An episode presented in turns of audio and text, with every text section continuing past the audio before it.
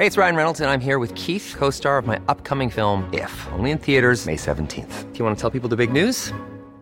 All right, I'll do it. Sign up now and you'll get unlimited for $15 a month in six months of Paramount Plus Essential Plan on us. Mintmobile.com slash switch. Upfront payment of $45 equivalent to $15 per month. Unlimited over 40 gigabytes per month. Face lower speeds. Videos at 480p. Active Mint customers by 531.24 get six months of Paramount Plus Essential Plan. Auto renews after six months. Offer ends May 31st, 2024. Separate Paramount Plus registration required. Terms and conditions apply if rated PG. Ahora inicia A la Una con Salvador García Soto. A la una. Donde la información fluye, el análisis se explica y la radio te acompaña. A la una con Salvador García Soto. A la una. Comenzamos. Somos la federal, párense en mi oficina para que vean, eres una calaca viviente, te voy a matar. Nosotras las madres buscadoras no queremos incomodar a nadie, no buscamos culpables, no buscamos justicia, solo solamente queremos saber dónde están nuestros hijos, encontrarlos.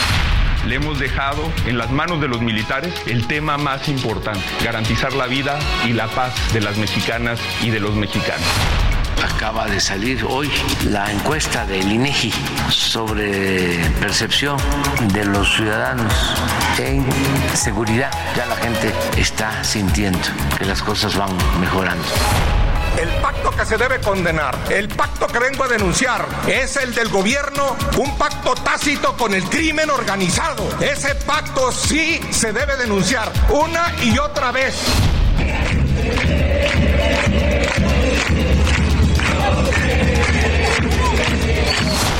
Te lo digo aquí, a mí no me han podido comprobar nada y aquí estoy, ¿eh? si quieren inclusive que me dejen pasar, aquí les digo y aquí se los voy a seguir diciendo, a mí no me han podido comprobar nada me van a comprobar, y lo único que va a pasar es que les vamos a ganar.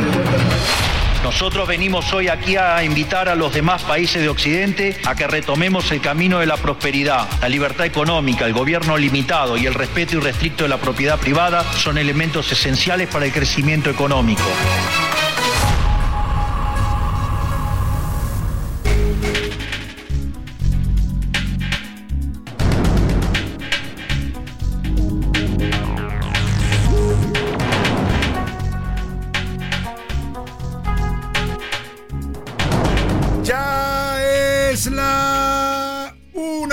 En punto en el centro de la República y los saludamos con mucho gusto. Iniciamos a esta hora del mediodía a la una este espacio informativo que hacemos para usted, solo para usted. Cada día a esta misma hora del día, cuando el reloj marca la una de la tarde con dos minutos, estamos en estos micrófonos, los micrófonos del Heraldo Radio, en esta cabina ubicada aquí en la Ciudad de México, para llevarle toda la mejor información. Le vamos a informar, le vamos a entretener y le vamos a acompañar en esta parte de su día, en este jueves 18 de enero. Vamos a tenerle lo más relevante del panorama informativo, lo que haya ocurrido en las últimas horas en la ciudad, en el país y en el mundo. Lo más importante se lo estaremos reportando aquí a través de estos micrófonos, acompañado de todo este equipo de profesionales del periodismo, de la información y de la producción radiofónica que me acompañan. Yo soy Salvador García Soto, le saludo con el gusto de siempre y le doy la bienvenida a este espacio. En un jueves, un jueves que ya pues eh, eh, sigue la temperatura bastante eh, agradable, digamos, para como están en otras partes del país en estos momentos y del mundo con mucho frío. Aquí en la Ciudad de México seguimos a 22 grados centígrados, espera una máxima de 24 y una mínima de 11 grados. Hoy jueves, hoy jueves que ya casi es viernes, le vamos a dedicar la música de este programa a un gran compositor español. Se llama José Luis Perales Morillas, cumple hoy 79 años. Nació en Castejón, Cuenca, provincia ubicada al suroeste de España, a dos horas de Madrid.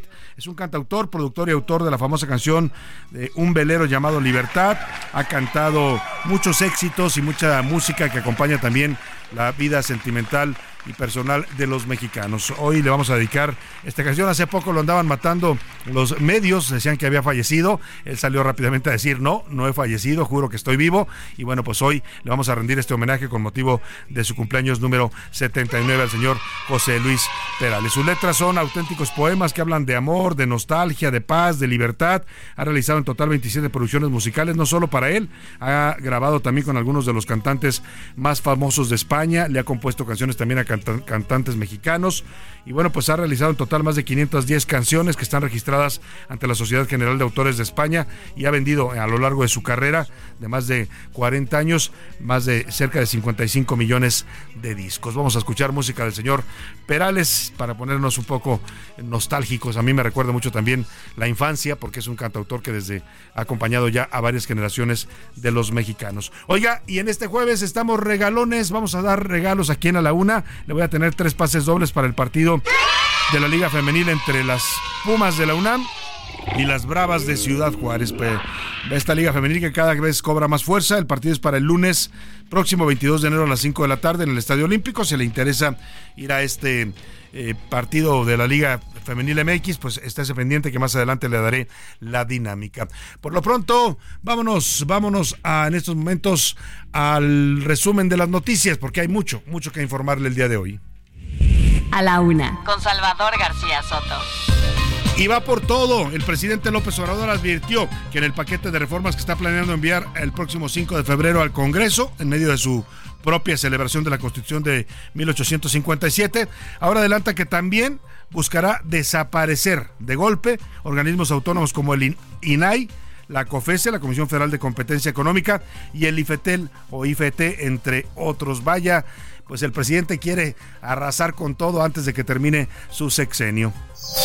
Y capturado esta mañana fue detenido en la colonia Lindavista, en la alcaldía Gustavo Madero, el exalcalde de Toluca, el periodista Raimundo Martínez, lo acusan, escuche usted, de secuestro y de otros delitos. Fue el último alcalde de, de Toluca. Voy a darle toda la información. Y por fin hoy terminan las precampañas después de un mes y 20 días de actividad. Claudia Sheinbaum Xochitl Galvez, sí, se acaban las precampañas, pero espérese que todavía vienen las campañas formales en el mes de marzo y yo creo que en este tiempo de intercampañas tampoco nos vamos a librar de la propaganda partidista, de las promesas de las candidatas, de los candidatos, en fin. Por lo pronto, Claudia Sheinbaum, Xochitl Galvez y Jorge Álvarez Maínez van a, a tener cierres y eventos multitudinarios para concluir sus precampañas. Le voy a dar toda la información. Y éxodo, cerca de mil, cinco mil personas han huido en estos momentos del municipio de Chicomucelo, en el sur de Chiapas. Es un fenómeno de desplazamiento, la gente está abandonando sus comunidades por la violencia de los narcotráficos. Chiapas vive una guerra entre los cárteles de Jalisco Nueva Generación y cártel de Sinaloa. La autoridad estatal no existe, la autoridad federal está rebasada y los habitantes de estas zonas de Chiapas lo que están haciendo es abandonar sus casas, sus terrenos, sus tierras y buscar un lugar más seguro. Vuelve el fenómeno de los desplazados en Chiapas.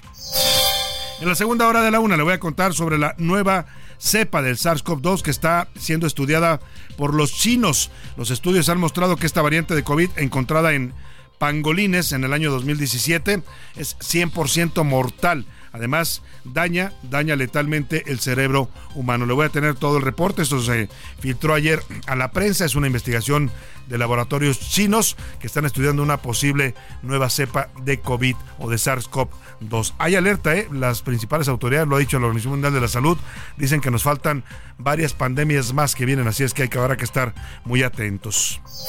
Y en los deportes, un Sor Juana de goles, el delantero francés André Pierre Guignac anotó su gol 200 con los Tigres de Nuevo León y entró a un selecto grupo donde pues solo se encuentran algunos goleadores mexicanos, es como el Olimpo de los goleadores. Ahí está el señor Sague, el señor Cardoso y también el gran Caviño, jugador brasileño que jugó en los Pumas de la universidad. Además, además también nos va a contar Oscar Mota que no le importa el dueño de los vaqueros de Dallas, Jerry Jones, ratificó al coach Mike McCarthy, a pesar de la catastrófica eliminación que sufrieron los vaqueros en los playoffs de la NFL hace unos días. También tendremos la información del entretenimiento y mucho, mucho más para compartirle en esta primera hora de a la una. Quédese con nosotros, arrancamos este espacio informativo con la información que usted tiene que conocer el día de hoy.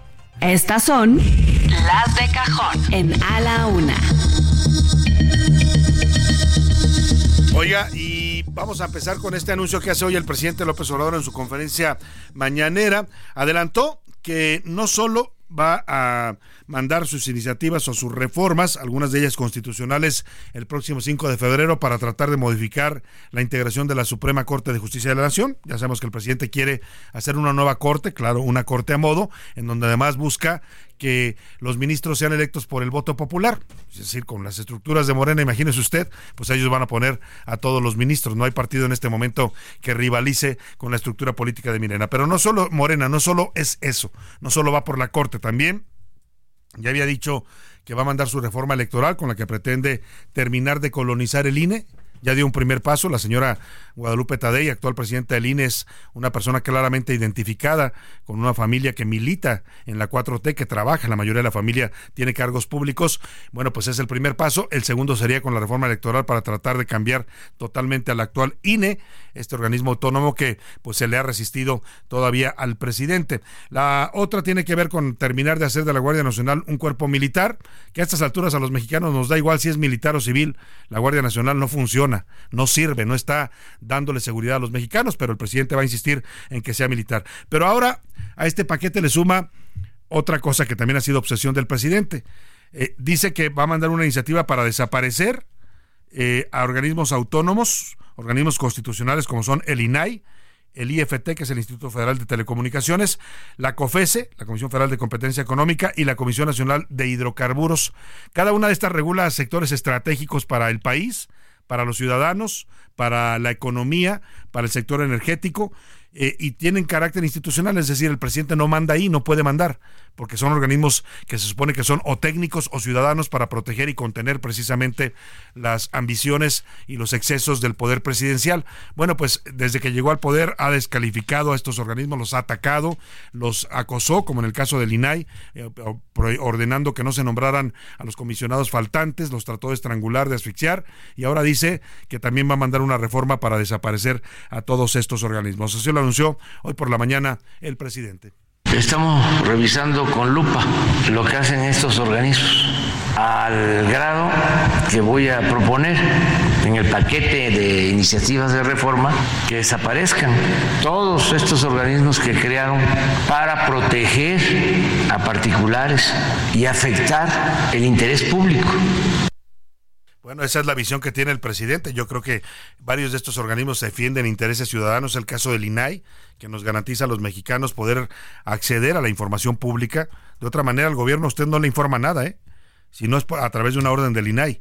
Si usted quiere saber cuánto gasta la presidencia en sus viajes, si quiere saber cuánto se paga eh, por los servicios de salud, cuánto nos cuestan a los mexicanos, en fin, lo que usted quiera saber puede ser vía transparencia. Eso, por supuesto, no le gusta al presidente que ha demostrado ser un presidente opaco, que quiere eh, esconder todo. Por eso sus obras las clasificó de seguridad nacional, ¿no?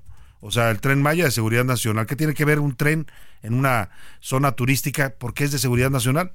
Bueno, pues porque no quieren informar cuánto se gastaron, la refinería de Dos Bocas igual, el aeropuerto Felipe Ángeles, todo lo que han hecho lo han tratado de reservar porque le gusta la opacidad al presidente, no le gusta que andemos husmeando los ciudadanos en los recursos públicos como si no fueran nuestros recursos. Al final, el presidente solo administra y el gobierno administran los recursos de los contribuyentes, ¿eh? ellos no generan un peso no le generan a usted un solo peso. Todos se los damos nosotros para que lo administren, pero pues ellos ya estando en el poder creen que son de ellos. Ya hubo reacciones a este nuevo planteamiento del presidente para una reforma que desaparezca a los principales órganos autónomos y constitucionales en este país. Eh, los coordinados parlamentarios del PRI, Rubén Moreira y del PRD, Luis Espinosa Cházaro, advirtieron que no van a pasar las propuestas de reformas del presidente López Obrador. Luis Cházaro escribió en su cuenta de X antes Twitter, de verdad que no tienen vergüenza, plantea al presidente la desaparición de los órganos autónomos y tanto él como sus aduladores se rompen las vestiduras cuando se dice que este año se va a decidir entre democracia y dictadura. Señor presidente, en San Lázaro la oposición está firme y desde aquí le digo que las reformas que lastimen a México y a su democracia no pasarán. Pero ¿cuál es la función de estos órganos autónomos que quiere desaparecer el presidente? ¿Y cuánto nos cuestan? Aquí nos preparó esta nota Jorge Montiel. El presidente López Obrador alista una estocada a organismos autónomos por considerarlos innecesarios, caros y estar al servicio de los conservadores. La iniciativa considera desaparecer al Instituto Nacional de Transparencia, Acceso a la Información y Protección de Datos Personales. Su función es poner en manos de los ciudadanos información pública de cualquier autoridad en el ámbito federal, órganos autónomos, partidos políticos y personas físicas y morales que se les solicite. Este organismo ha contribuido a revelar casos de corrupción como la Casa Blanca y la estafa maestra en el sexenio de Peña Nieto, así como el escándalo en Segalmex, entre otros. De acuerdo con el presupuesto de egresos de la Federación, el INAI contará con un recurso de 1.097 millones 353 mil 466 pesos para el próximo año. La Comisión Federal de Competencia Económica. Su objetivo es vigilar, promover y garantizar la competencia y libre concurrencia en el país a fin de que los mercados funcionen de manera eficiente a favor de los consumidores. La COFESE tendrá un presupuesto total de 687 millones 866 mil 26 pesos para 2024. El Instituto Federal de Telecomunicaciones, el cual regula, promueve y supervisa el uso, aprovechamiento y explotación del espectro eléctrico, las redes y la prestación de servicios públicos de radiodifusión y telecomunicaciones. Su presupuesto del próximo año asciende a 1.680 millones de pesos. La Comisión Reguladora de Energía, entre sus atribuciones, determina las tarifas para el suministro y venta de energía eléctrica, así como la competencia en el sector energético. La CRE contará con un presupuesto de 285 millones 506 mil 948 pesos para el siguiente año. Tan solo en abril, López Obrador propuso eliminar 18 órganos de la Administración Pública Federal y transferir sus funciones a las secretarías de Estado que dependen directamente del presidente de México. Ahí está, eso es lo que quiere desaparecer el presidente. Él dice que no sirven, que no funcionan, que defienden privilegios. La realidad es que estos organismos se crearon con un sentido, y el sentido era precisamente acotar al poder presidencial. Durante 75 años que gobernó ininterrumpidamente el PRI, pues tuvimos en México un presidencialismo omnímodo, omnipotente, omnipresente. Era casi como cuando usted va al catecismo, si es católico, si no a cualquier religión que vaya, le enseñan que Dios es omnipotente, omnipresente y omnímodo. O sea, Dios está en todo momento, en todo lugar, lo ve todo y lo decide todo. Bueno, pues así eran los presidentes de México en la era perista. Eran presidentes que tenían todo el poder. O sea, podían decir, mañana me desapareces esto, mañana me quitas este gobernador y lo quitaban por su, por su ya sabe qué, eh, o lo que se les antojara los caprichos, los excesos, y los pagamos los mexicanos caros, ¿eh? Las crisis, las devaluaciones, eh, la nacionalización de la banca de López Portillo, eh, todos los caprichos de los presidentes los teníamos que aguantar. Y en este gobierno, bueno, eso se moderó a partir del año 2000, cuando se da la alternancia democrática, estos organismos surgen efectivamente a partir de que México ya no es gobernado por un solo partido y empiezan a crearse estos organismos ciudadanos, independientes, autónomos, son constitucionales, los defiende la Constitución pero ya sabemos que la Constitución ya no le importa al presidente, tanto que ni siquiera va a ir a la celebración oficial en el Teatro de la República. Por primera vez en la historia de esta celebración, que lleva ya varias décadas, pues el presidente no se va a presentar porque él va a hacer su propia ceremonia y no va a celebrar la Constitución del 17, ya dijo. Ahora va a celebrar la de 1857, que fue la Constitución que impulsó Benito Juárez y las leyes de reforma. Bueno, así, así los caprichos presidenciales, justamente eso revela que hemos vuelto con López Obrador a ese tipo de presidencias que quieren manejarlo todo, decidirlo todo y, administrar todo. Todo el poder, pues para que me entienda, quiere el presidente y estos órganos le estorban porque esos órganos hacen funciones específicas que no puede controlar, ni les puede ordenar, ni puede meter la mano el presidente ni su gobierno. Oiga, y vamos a otro tema rápidamente, estaremos pendientes de estas iniciativas. Empiezan los cierres de precampañas, hoy concluye según la ley electoral en este país. La etapa de precampaña fue cerca de un mes y 20 días que duraron las precampañas.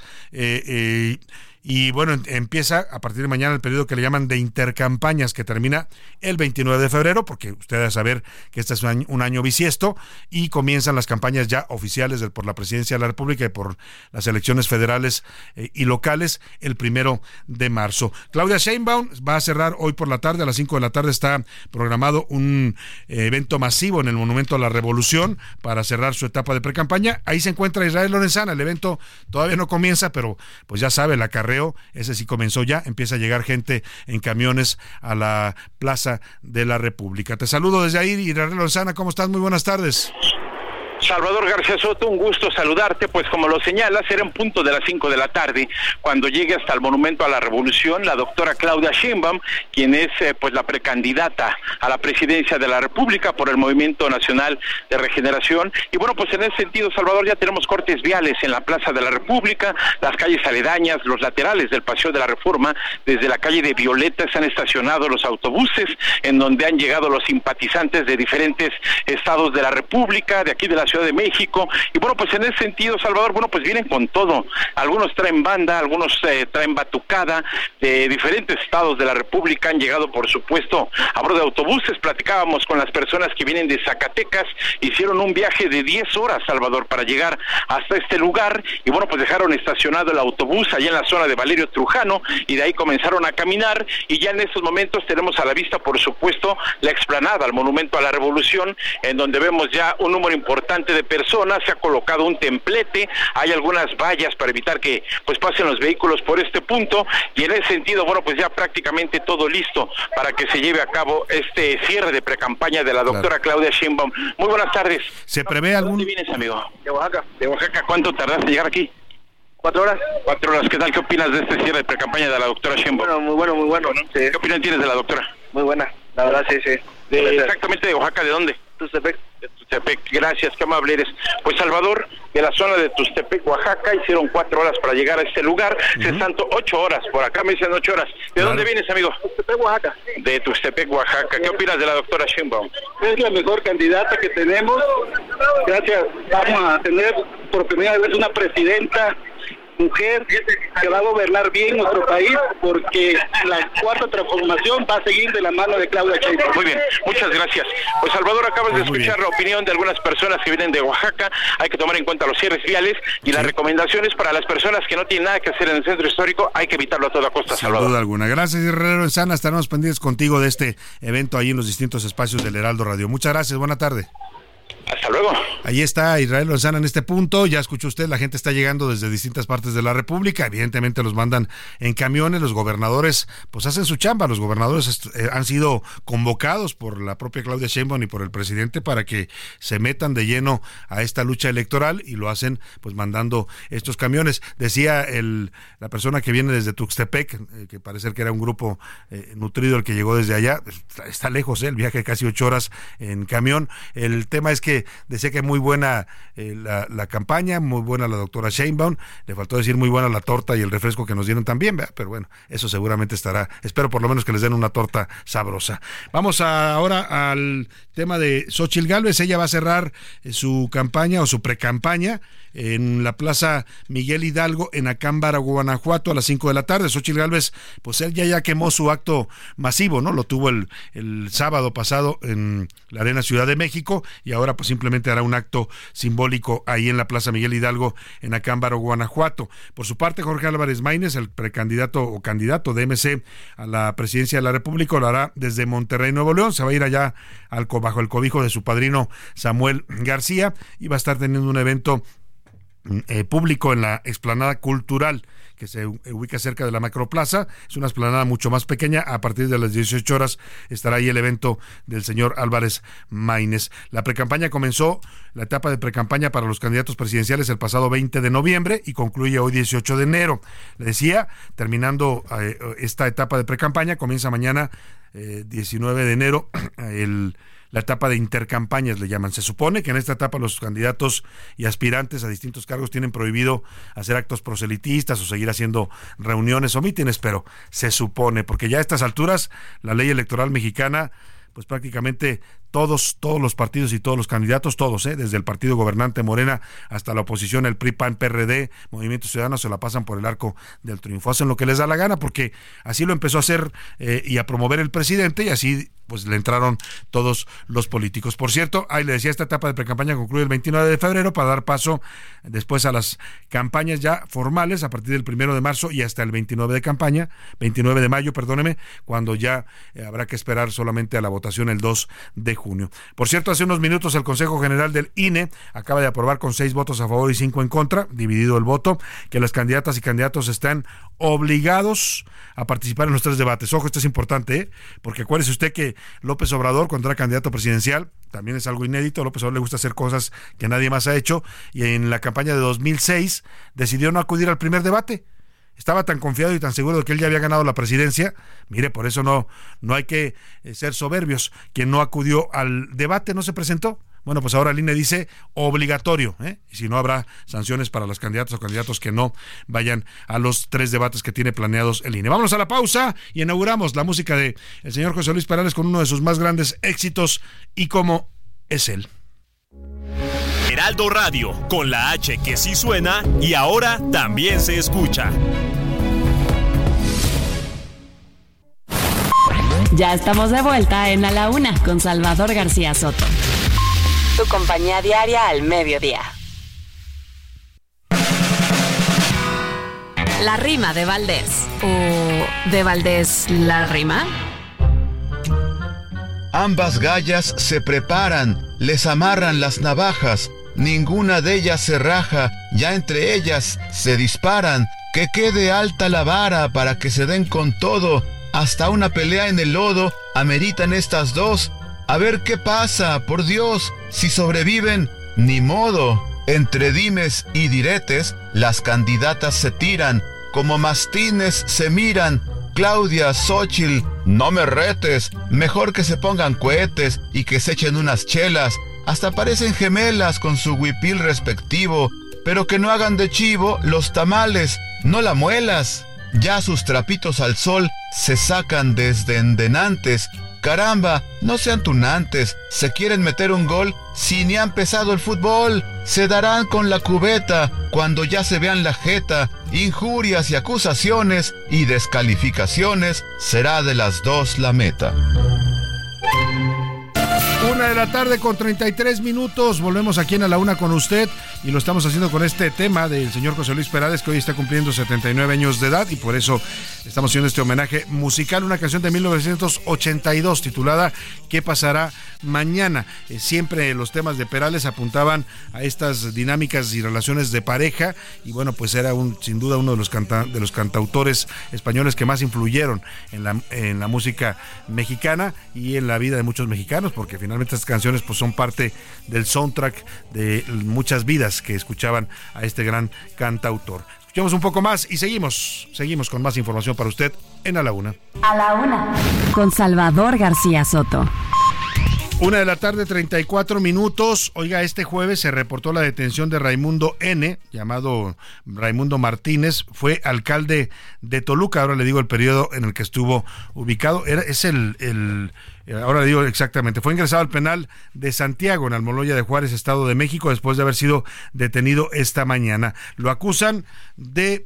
Eh, delito de secuestro express en agravio de Emilio Rodríguez, quien era su suegro estaba prófugo de la justicia desde el 24 de noviembre. Al parecer esto tiene que ver con un conflicto familiar que pues el alcalde de Toluca trató de resolver eh, pues eh, de manera digamos pues eh, usando su poder. Él es el actual alcalde todavía de 2022 a este 2024 que está gobernando Toluca y ha sido detenido aquí en la Ciudad de México. Gerardo García, platícanos de esta detención de el actual alcalde de Toluca. Buena tarde.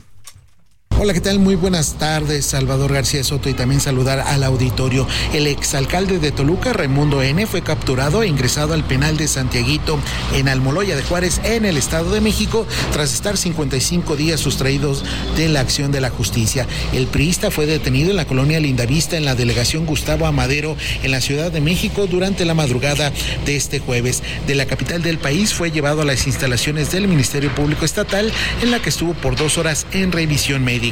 A las 10 con 2 horas salió de las instalaciones del Ministerio Público e ingresó a las 10 con 31 horas a la cárcel, por lo que en las próximas horas deberá ser presentado ante un juez para responder por el delito de secuestro express en su modalidad de extorsión. La búsqueda de Raimundo N inició el 24 de noviembre y el 30 ya se tenía una ficha roja de la Interpol para su búsqueda internacional. Él fue acusado por su ex esposa Viridiana por el delito de secuestro express cometido en contra de su papá. Además de él, la justicia ha buscado a seis de sus ex colaboradores, de los cuales tres ya han sido detenidos y vinculados a proceso. La acción penal en su contra derivó que dejara el cargo de alcalde de la capital mexiquense y que actualmente esté al frente de este su suplente, el priista Juan Mancice Naime. Hasta aquí mi reporte desde el Estado de México. Muy buenas tardes. Muchas gracias, Gerardo García. Pues ahí está. Él era el alcalde en funciones hasta noviembre pasado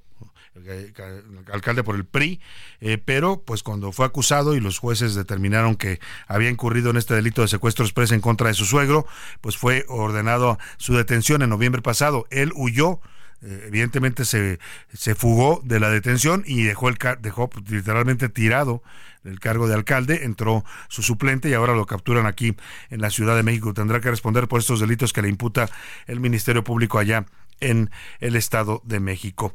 Oiga, y hablando de asuntos jurídicos, la Fiscalía de Guerrero, la Fiscalía de Justicia Estatal ha confirmado la liberación de cuatro de los nueve jóvenes secuestrados en San José Tepetlapa, esto en el municipio de Buenavista de Cuellar. Fue la desaparición que le comentamos aquí el lunes pasado. Reportaron los familiares de estos jóvenes que el sábado llegaron un comando de hombres armados y se llevó a más de nueve personas. Siguen buscando todavía a los demás de entre 15 y 29 años. Fueron sacados de una fiesta en una casa particular el sábado pasado allá en el municipio de San José Tepetlapa, en Buenavista de Cuellar.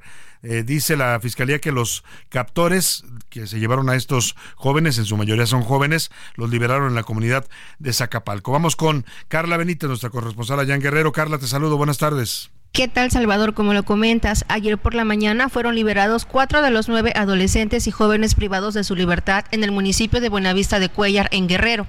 Lo anterior fue confirmado por la Fiscalía General del Estado. La dependencia detalló que tras el reforzamiento de los operativos de búsqueda, a los jóvenes los dejaron en libertad en el municipio de Zacapalco, entre los límites de Guerrero y el estado de Morelos. Se trata de las víctimas identificadas como Israel, Alfredo, Rubén y José Manuel, quienes eran buscados por la FGE y el ejército mexicano desde el domingo 14 de enero, cuando se informó sobre la irrupción de un comando en una fiesta familiar en la comunidad de Santa Fe Tepetlapa. La institución señaló que se obtuvo la prueba de vida conforme al protocolo homologado de búsqueda de personas desaparecidas, lo que llevó al rescate de los cuatro hombres. En el documento, la dependencia afirmó que los recorridos de búsqueda se mantienen con el objetivo de localizar a las otras cinco víctimas. Además, se aclaró que a petición de las familias afectadas no se emitió ninguna ficha de alerta, aunque sí se integró la carpeta de investigación correspondiente por estos hechos. Mi reporte desde Guerrero, Salvador. Muy buenas tardes. Muy buenas tardes también para ti, Carla Benítez. Pues ahí está lo que está ocurriendo allá en Guerrero. Afortunadamente fueron liberados parte de estos jóvenes. Faltan otros que todavía no han sido localizados, que habían sido secuestrados por el crimen organizado.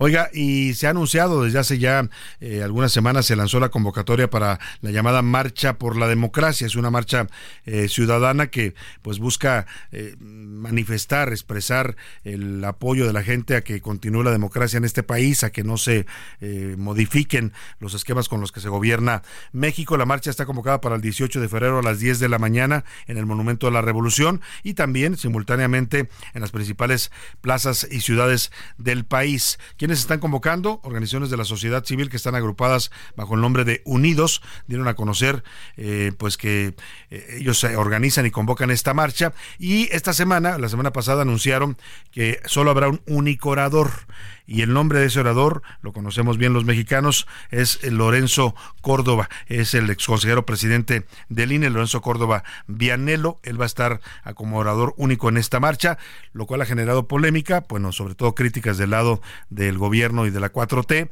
pues eh, que cuestionan la aparición del expresidente del INE en esta marcha. Pero tengo el gusto de saludarlo esta tarde en la línea telefónica. Doctor Lorenzo Córdoba, un gusto, ¿cómo está? Muy buenas tardes.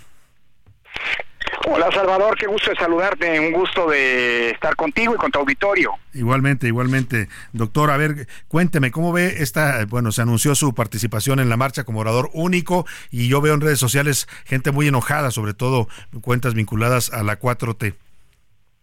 Bueno, pues es, es, normal, digamos, este, no ha habido una decisión que haya tomado desde hace eh, pues meses, ni menos cuando era presidente del INE, que no haya tenido pues una reacción de esta naturaleza. Recuérdate cuando volví a la universidad, este, pues se generó una, a la UNAM, una reacción, este, digamos, en el sentido de por qué volvía, que sí estaba buscando la rectoría y no sé cuántas cosas. Pero diría, más allá de esta, de esta reacción, que es previsible en un contexto de polarización como el que está viviendo, en donde prácticamente se está planteando que estás con el gobierno o estás en su contra, y eso hay que reconocerlo, esa es una narrativa que el presidente López Obrador ha venido estableciendo desde el principio de su gobierno y en la que ha ganado, ¿eh? es muy difícil eh, digamos, eh, poder sostener, estoy de acuerdo con el gobierno, pero no en, en algunas cosas, pero no en otras, pues porque automáticamente se te tacha como si fueras un opositor al gobierno.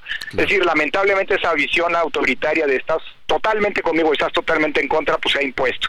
Y era normal que, en estos ejercicios ocurriera. De hecho, no es un asunto conmigo, eh, Salvador, recordarás que esta marcha, pues es el resultado, es la, la consecución eh, la secuela de las marchas del 13 de noviembre de 2022 y del 26 eh, de febrero del año pasado, en aquellas para defender a la democracia y al INE, que también fueron descalificadas como si fueran de la oposición, etcétera. Es decir, prácticamente hay un desconocimiento de que hay una sociedad civil eh, muy plural, muy variada. Esta marcha del 18 de, febrero eh, está siendo convocada por centenares de organizaciones, algunas de las cuales ciertamente, y yo digo, pues en ejercicio de derecho, han decidido apoyar alguna de las campañas, alguna de las candidaturas, pero centenares de ellas que no son así, que no tienen ningún vínculo partidista. De hecho, de las eh, de los centenares de organizaciones convocantes, alrededor de 180 no tienen eh, es más, tienen en sus estatutos la prohibición de estar vinculadas a cualquier partido o a cualquier, eh, eh, digamos, corriente política en cuanto tal. Entonces, pues yo digo que es una marcha ciudadana que genera, pues con los contextos actuales, imagínate, si no polémica, que se ha convocado en un contexto en el que la política partidista de proselitismo tiene que pausarse, es el periodo de precampañas que va, perdón, de intercampañas que va a terminar, a comenzar mañana y que llegará hasta finales de febrero eh, eh, y bueno, pues yo creo que lo más importante es recordar, Salvador, que en esta marcha, a la que me invitaron, por cierto, una de las asociaciones que no tiene vínculos partistas, que no los puede tener, que es el Instituto de Estudios para la Transición democrática a la que yo pertenezco desde hace pues décadas eh, eh, y que a nombre de las organizaciones convocantes me, hicieron esta invitación. Ah. Entiendo por la responsabilidad que bueno, por aquí de lo que se trata es defender, que, que me confiere esta invitación, pues de lo que se trata es de defender la democracia en el sentido más amplio y concretamente tres cosas en específico. Primero, la democracia en su dimensión electoral, es decir, pues las garantías, eh, condiciones, procedimientos y reglas que nos han permitido ejercer el voto de manera libre y que nos han permitido pues la alternancia que hemos tenido. Y son justamente esas reglas las que permitieron en su momento con un triunfo incuestionable, pues llegar a Morena al gobierno en 2018 y ser mayoría a partir de entonces. El segundo gran pilar que se defiende, pues es la existencia de las instituciones de la democracia, es decir, todas aquellas instituciones, por un lado de control del poder y por el otro de garantía de nuestros derechos y libertades, que son el resultado de nuestra transición y que implican pues haber eh, dejado atrás el pasado autoritario que concentraba todos los poderes en el presidente. Y por último, Salvador, pues la defensa de la Constitución en cuanto tal, entendida la Constitución como ese arreglo como el arreglo político de la sociedad mexicana en su pluralidad y diversidad, y qué es lo que nos permite asumir que todos vivimos en este país. Es decir, la Constitución entendida como ese gran consenso que nos permitió, eh, pues, que nos permite hoy vivir en democracia, que nos garantiza eso, los, nuestros derechos y libertades, y que no es la expresión de una mayoría. Porque las mayorías, por muy legítimas que sean, pues las mayorías son efímeras, las mayorías, lo hemos visto en nuestra historia, las mayorías de ayer no son las que le siguieron ni son las de hoy, ni las de hoy serán probablemente las de mañana, eso lo va a decidir la gente en, la, en las urnas y no sé si en el 2024 o más adelante, no importa. O sea, lo que quiero decir es que eso es el, la Constitución entendida como la casa común, lo que nos permite con nuestras diferencias, con nuestras eh, eh, eh, con nuestras convergencias, vivir en un país plural y diverso de manera pacífica sin que nadie sea perseguido por nadie, ni las minorías por las mayorías, ni los, eh, en fin, nadie por nadie, pues, ¿no? Ahora, eh, hemos visto cómo esta polarización de lo que usted habla y entiendo el contexto en el que se dan estas reacciones a su participación como orador en esta marcha, eh, pues ha, llevado aún en los últimos días a planteamientos que surgen desde los medios, pero también desde los analistas, pero también desde los partidos políticos de oposición o las organizaciones de la sociedad civil, que están planteando que la decisión que vamos a tomar los mexicanos el 2 de junio de, 2024 en las elecciones presidenciales y también las del Congreso, por supuesto, eh, se reduce a un dilema, democracia o autoritarismo. ¿Usted está de acuerdo con ese dilema? No, no me gusta ningún reduccionismo, así como tampoco se plantea, este, eh, que se puede plantear que o estás con el gobierno o estás en su contra. Yo creo que el dilema es mucho más amplio. A ver, todavía no conocemos ni siquiera cuáles son las propuestas que se presentan por parte de las candidaturas, por parte de las distintas coaliciones eh, eh, en, en las plataformas de campaña un ciudadano responsable tendrá que leerlas, escucharlas, meditarlas y a partir de eso también decidir su voto. Hay muchas razones por las cuales uno ejerce su voto libre. Pero yo te diría sí una cosa, eh, esta marcha, sí hay que decirlo también, una reacción a una propuesta del gobierno, no al gobierno en sí, esta marcha no es en favor de alguna candidatura de algún partido. Esta marcha tampoco es una manifestación en contra de un, de un partido, en contra de alguna candidatura, al revés, y tampoco es en contra del gobierno, es en contra de un conjunto de propuestas que buscan dinamitar estos cuatro puntos. Se ha planteado en el pasado desaparecer al INE, cambiar todas las reglas, permitir que los gobernantes se metan en las elecciones, pues no, es la respuesta es no, fue no. Ahora se está planteando desaparecer a los órganos constitucionales autónomos bajo el pretexto de que el gobierno pueda hacer su ese trabajo. Pues claro que lo puede hacer, de hecho lo hacía Salvador. Lo hacían, pero lo hacían como, como ellos querían y como les convenía. Pues claro, porque así es el, gobierno, son funciones de derechos y garantías que se ejercían políticamente en el durante el presidencialismo autoritario. ¿Quién hacía las elecciones? El gobierno. ¿Quién decidía política cambiaria y, de, eh, eh, e inflacionaria? la Secretaría de Hacienda. ¿Quién decidía eh, los temas de la competencia económica o los de las concesiones? Pues la Secretaría de Comunicaciones y Transportes y la Secretaría de, de Economía. Encima, en suma, la democratización significó quitar estas atribuciones al gobierno porque tienen que ser utilizadas o ejercidas de manera independiente y no política. Dicho lo anterior, pues también ahora se está planteando desaparecerlos. La respuesta de esta marcha es no, no a ese planteamiento.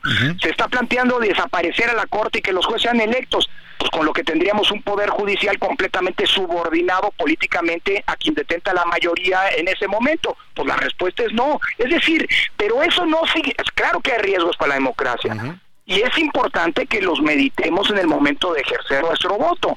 Pero en sí votar por una opción u otra, decir que esto es de ser votar por la democracia o no, me parece que es un exceso. Yo, yo en lo personal no comulgo con eso.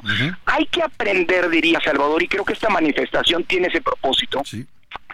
Aprender, o más bien defender el derecho de no tener que ser encasillados a priori en si estás con el gobierno, estás en contra, si eres demócrata o si eres un autoritario, pues porque la pluralidad política de nuestro país está llena de matices, no es blanco y negro, está llena de grises, de graduaciones, podemos estar de acuerdo con los que son adversarios nuestros en un tema eh, en otro eh, eh, y con unos más en un, un, tercer tema. Es decir, eso hay que reivindicar, eso es lo que nos vuelve democráticos. ¿No? Ahora, Entonces, eh, los reduccionismos habría que decirle no. Claro que, y eso sí, dicho eso, claro que estamos viviendo un momento de riesgos de regresión autoritaria.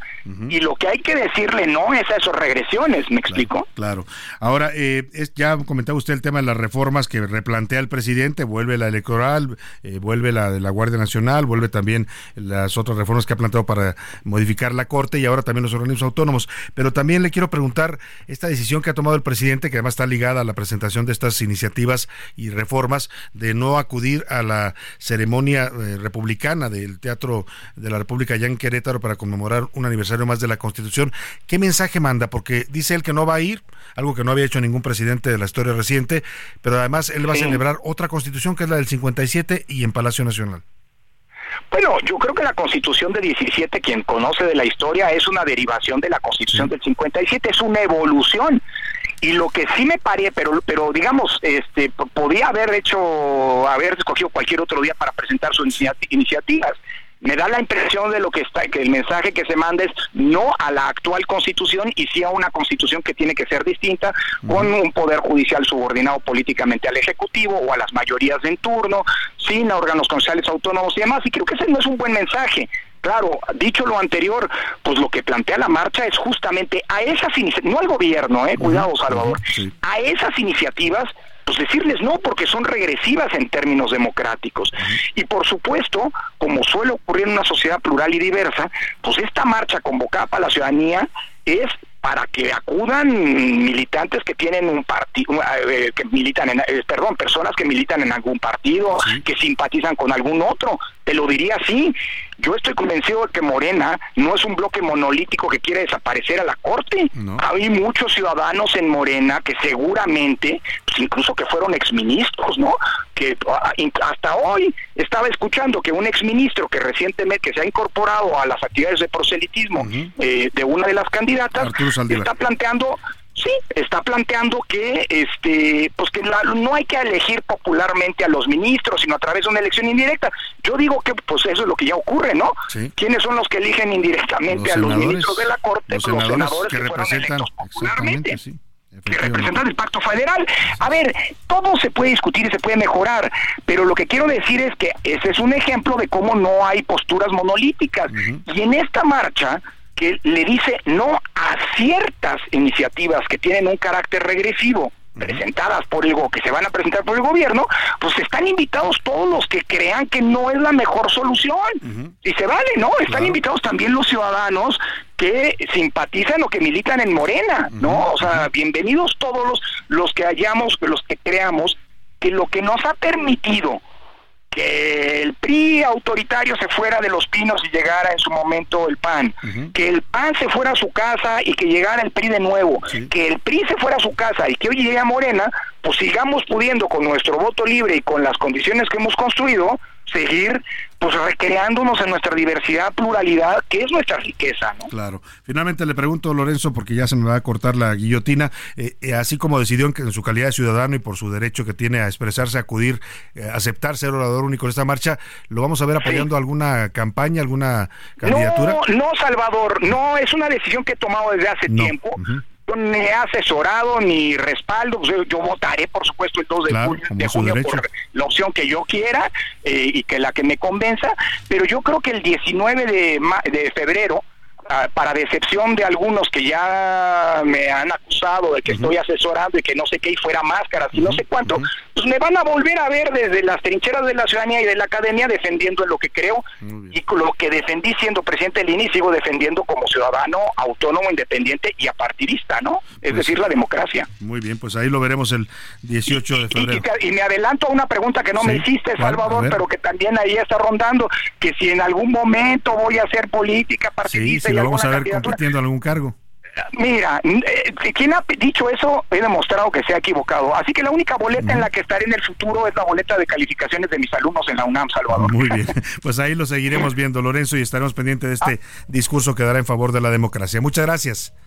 Abrazo muy fuerte, gracias a ti. También. Lorenzo Córdoba, expresidente del INE, actual investigador del Instituto de Investigaciones Jurídicas de la UNAM. Heraldo Radio, la H se lee, se comparte, se ve y ahora también se escucha.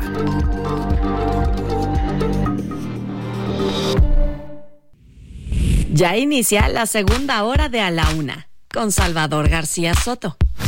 A la Una. Donde la información fluye, el análisis se explica y la radio te acompaña. A la una, con Salvador García Soto. A la una. Ya son las 2 de la tarde en punto en el centro de la República y es un gusto, un gusto de verdad saludarlo porque estamos comenzando a, estas, a esta hora, la segunda hora de la una y también ya la tarde de este jueves 18 de enero. Lo hacemos con esta gran canción de José Luis Perales, a quien estamos homenajeando hoy musicalmente por su cumpleaños número 79, una canción justamente del año de 1979 llamada Un velero llamado Libertad. Es uno de los temas más conocidos de este cantautor en México y en, también en España. Venía en un álbum llamado Tiempo de Otoño y bueno, pues una canción que evoca lo importante que es para los seres humanos la libertad, ese derecho y esa... Eh, pues garantía que tenemos de ser eh, libres y poder hacer lo que nosotros decidamos en nuestras vidas. Vamos a tener mucha información en esta segunda hora de a la una, todavía información importante, le voy a estar contando del Foro Económico de Davos, la cumbre dicen algunos de los neoliberales allá en Davos, Suiza, comenzó desde el pasado 15 de enero, termina mañana 19. Ayer en esta cumbre llamó mucho la atención el discurso del presidente argentino Javier Milei, el ultraderechista que fue invitado a hablar en este foro de los eh, banqueros y financieros más importantes del mundo. Él advirtió en desde este foro, el señor Milei, que Occidente está en peligro por el avance del socialismo. Le voy a tener parte de este discurso que dio allá el señor Milley. Y también hablaremos de la éxodo que están teniendo los chiapanecos, obligados por la violencia, tienen que dejar sus casas, sus pertenencias, sus tierras, sus animales y agarran, hay escenas de verdad dramáticas donde se les ve a una lancha que los va a trasladar a otra comunidad eh, parece que fueran por momento migrantes cubanos subiéndose a una lancha, desesperados por dejar atrás la violencia que los está asfixiando allá en Chiapas. Le voy a contar de este tema, también de la nueva cepa de SARS-CoV-2 que están anunciando China.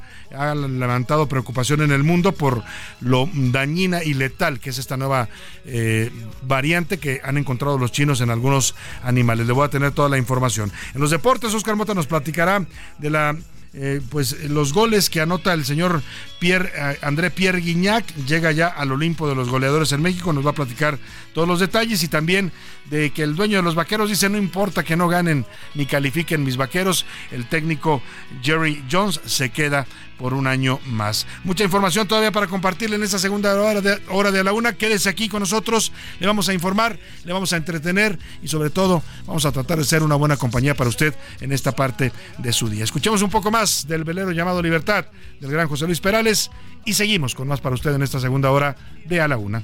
Bueno, pues con este tema de que evoca la libertad, el...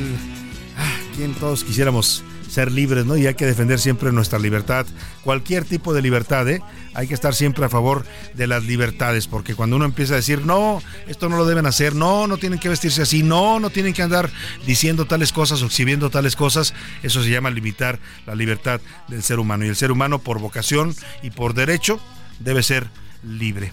Oiga, Vamos a más información. Algo que amenaza al ser humano y a su libertad son sin duda las pandemias. Hay estudios ya de algunos expertos en prospectiva que hablan de un futuro complicado para los seres humanos. El, la epidemia y la pandemia que vivimos del SARS-CoV-2, el COVID-19, esto que pues nos golpeó tan duramente a, los mexicanos y al resto del mundo, pues es algo que nos está apenas adentrando en una etapa que dicen va a ser de varias pandemias. ¿Por qué? Porque pues los seres humanos hemos alterado ¿no? el ciclo de este planeta, los eh, ciclos de la vida, hemos alterado la naturaleza, el medio ambiente y eso está teniendo consecuencias. Una de ellas va a ser la proliferación de nuevas enfermedades que van a atacar a los seres humanos y van a incluso, así está proyectado en estos estudios de la Organización Mundial de la Salud, a mermar la población eh, en el mundo. Este miércoles se filtró un estudio realizado por científicos chinos que están investigando,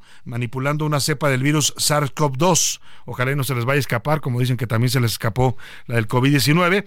La están analizando con fines eh, eh, científicos, pues, para saber cuáles son los daños y un poco adelantarse si este virus llega a afectar a los seres humanos, pues poder tener ya estar preparados y que no nos sorprenda como lo hizo el COVID-19. Según los resultados, lo que han la conclusión a la que han llegado los chinos, este nuevo virus de SARS-CoV-2 es altamente mortal. ¿Por qué? Porque no solo ataca al organismo humano, sino se va directo al cerebro y provoca muerte cerebral en pocos días. Se trata del GX, así se llama el nuevo virus, GX diagonal, o perdón, guion bajo, GX guion bajo P2B. Es una especie de, una suerte de primo del coronavirus y en los estudios que se han hecho eh, allá en los laboratorios chinos en ratones infectados, los animales se murieron en ocho días. Fue lo que resistieron el ataque de este virus que se va apoderando, va atacando los órganos hasta que llega al cerebro. Muchos de los ratones aparecían muertos a los ocho días con los ojos en blanco. En el proceso, estos ratones que son genéticamente modificados para poder hacer estudios científicos en ellos, mostraron un deterioro orgánico total. O sea, el virus arrasó todos sus órganos vitales, provocó un daño cerebral mortal. Iván Márquez nos platica, no queremos ser alarmistas, no es amarillismo, es simplemente estar enterado de lo que es una realidad y una amenaza para el ser humano. No le estamos diciendo que vaya a pasar ni mañana ni pasado, ni quizás en muchos años, pero son eh, pues virus que ya están circulando y ya están siendo estudiados precisamente para prevenirnos de futuras pandemias. Una nueva cepa mutante de COVID-19 ya genera incertidumbre entre la población mundial.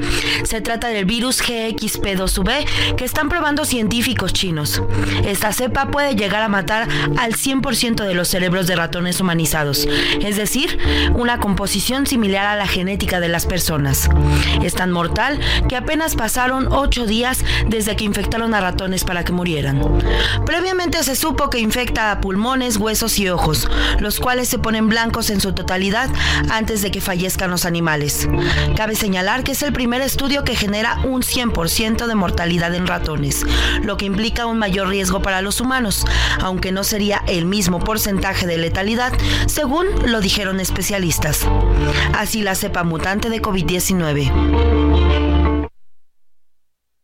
Y está esta nota que no era de Iván Márquez, como yo le comenté, es de Alejandra Carvajal, reportera del Heraldo Media Group. Y lo importante, pues, es esta información que nos da sobre lo que está causando ya alerta en varios países al eh, pues filtrarse esta información de que los chinos han detectado este virus y ya lo están estudiando. Vamos a otro tema, hablando de los virus y del COVID.